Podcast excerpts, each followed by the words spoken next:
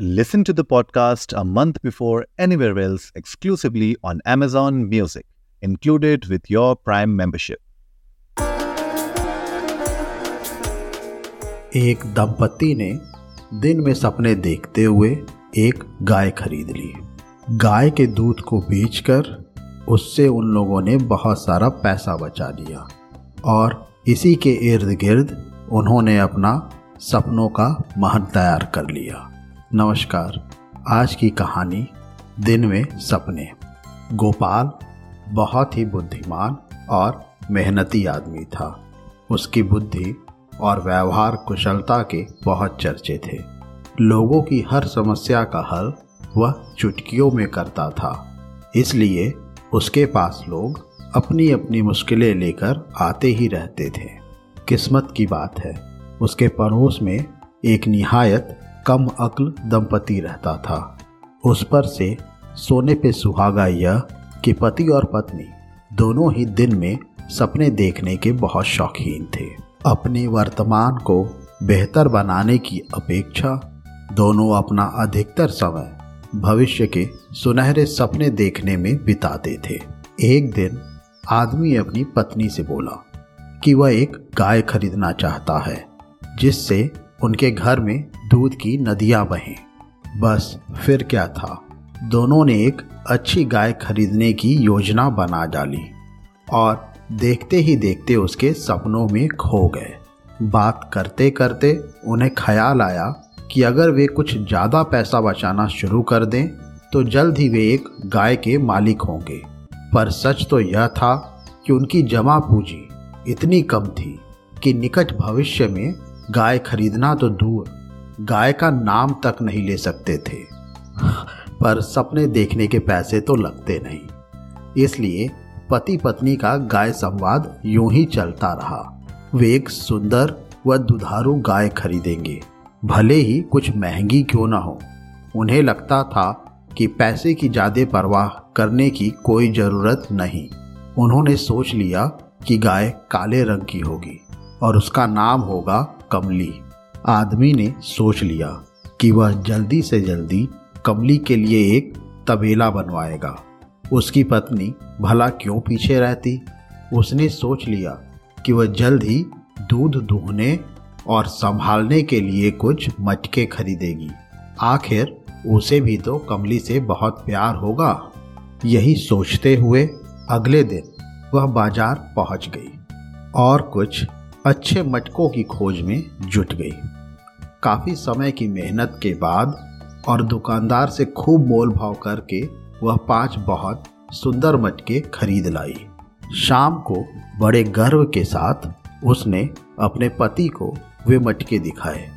पहले मटके में दूध, दूसरे में उससे बना मक्खन, तीसरे में छाछ और चौथे में मक्खन से बना घी रखने की बात तय हुई। दोनों ने एक बार फिर कमली प्रकरण शुरू कर दिया। वे कमली की सेवा ऐसे करेंगे, वैसे करेंगे, वगैरह वगैरह। पत्नी बोली कि मैं गाय को रोज बढ़िया से नहलाऊँगी और उसे खाने के लिए बढ़िया चारा दूँगी। जल्द ही उनकी गाय दिन में दो बार बहुत सारा दूध देना शुरू कर देगी। आदमी बोला कि मैं रोज उसके लिए अच्छी घास का इंतज़ाम करूँगा। फिर वे बचा हुआ दूध और घी बेच दिया करेंगे और जल्द ही बहुत पैसे वाले हो जाएँगे। तभी आदमी ने पांचवा मटका देखा। उसने अपनी पत्नी से पूछा कि ये पांचवा मटका किस लिए लाई हो? पत्नी ने हिचकिचाते हुए जवाब दिया आ, उस घड़े में मैं थोड़ा सा दूध डालकर अपनी बहन के घर दे आऊँगी। ऐसा सुनकर आदमी बहुत ही गुस्सा हो गया, क्योंकि उसे अपनी साली फूटी आँख नहीं सुहाती थी।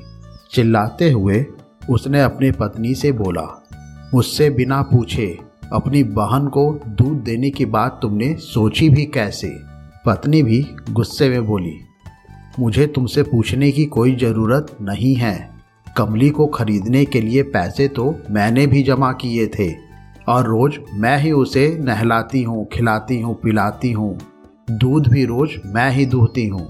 इसलिए बचे हुए दूध का मैं जो चाहूँ कर सकती हूँ। इतना सुना तो आदमी गुस्से से लाल पीला हो गया। तुमने जो पैसे बचाए, वो मेरे ही खून पसीने की कमाई थी। वह चिल्लाया, मैं ही कमरी के लिए घास काटता हूँ। और तुम मेरे परिश्रम का फल अपनी उस मूर्ख बहन को देना चाहती हो? उसने तो आज तक हम लोगों को एक फूटी कौड़ी तक नहीं दी।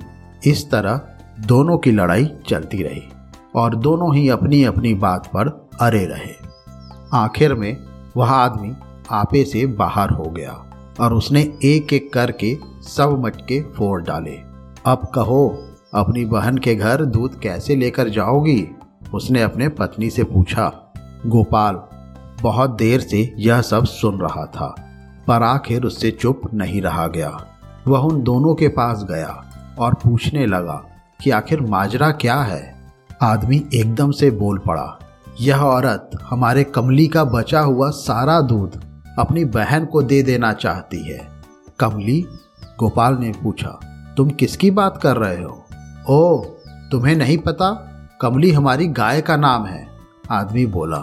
गोपाल बहुत हैरान हुआ। उसने तो कभी उनके घर कोई गाय नहीं देखी थी। उसने फिर पूछा, तुम्हारी गाय? कहाँ है तुम्हारी गाय? आदमी को फिर भी अपनी मूर्खता का एहसास नहीं हुआ।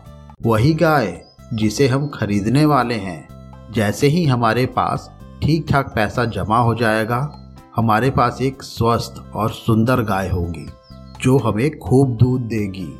पर मेरी पत्नी सब बचा हुआ दूध अपनी बहन को देना चाहती है और मैं उसे बेचना चाहता हूँ। वह बोला, पत्नी ने उसे टोका, सुनो, मैंने सारे दूध के लिए नहीं, थोड़े से के लिए कहा था।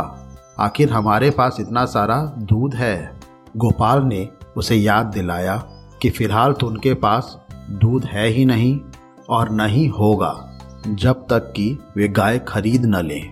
इस बार पति और पत्नी दोनों एक साथ बोले, तुम देखते जाओ हमने पैसा बचाना शुरू कर दिया है। कमली हमारे घर बस आ ही गई समझो। जब गोपाल ने उनसे पूछा कि उन्होंने कितने पैसे जमा किए हैं तो उसे पता चला कि उन्हें पैसे जोड़ते बस एक ही दिन हुआ है। गोपाल तो समझदार था ही, फच से जान गया कि उनके पड़ोसी फिर दिन में सपने देख रहे हैं। गोपाल ने उनकी इस बीमारी का एक झटके में इलाज करने का फैसला कर लिया। वह एकदम से चिल्लाया, अब मुझे पता चल गया है कि मेरी सब्जियों का बगीचा कौन खराब कर रहा है। इतना कहकर उसने एक डंडा उस आदमी के सर पर मार दिया। आदमी को इसकी उम्मीद नहीं थी। उसने गोपाल से पूछा कि उसने डंडा क्यों मारा। गोपाल ने कहा, तुम्हारी गाय ने मेरे खेत की सब सब्ज़ियाँ खा ली। और एक बार फिर गोपाल ने घुमाकर एक और डंडा उसके सर पर दे मारा। आदमी जानता था कि गोपाल के पास कोई खेत नहीं था। कैसा खेत? कैसी सब्ज़ियाँ? तुम किस खेत के बारे में बात कर रहे हो? वही खेत जो मैं बनाने वाला हूँ, गोपाल बोला। सोचता हूँ घर के पास वाली खाली ज़मीन में सब्ज़ियाँ लगाऊँ। उस आदमी की पत्नी यह सब देख रही थी। अचानक उसे गोपाल की बात समझ में आ गई और वह अपनी मूर्खता पर ज़ोर से हंसने लगी। धीरे धीरे बात उसके पति के दिमाग में भी आ गई। दोनों ने कसम खाई कि वे फिर कभी दिन में सपने नहीं देखेंगे। अगर आप लोगों को ये कहानी पसंद आई हो तो ज़रूर हमें सब्सक्राइब और फॉलो करिए। मिलते हैं अगले हफ़्ते एक और नई कहानी या किस्सों के साथ। धन्यवाद।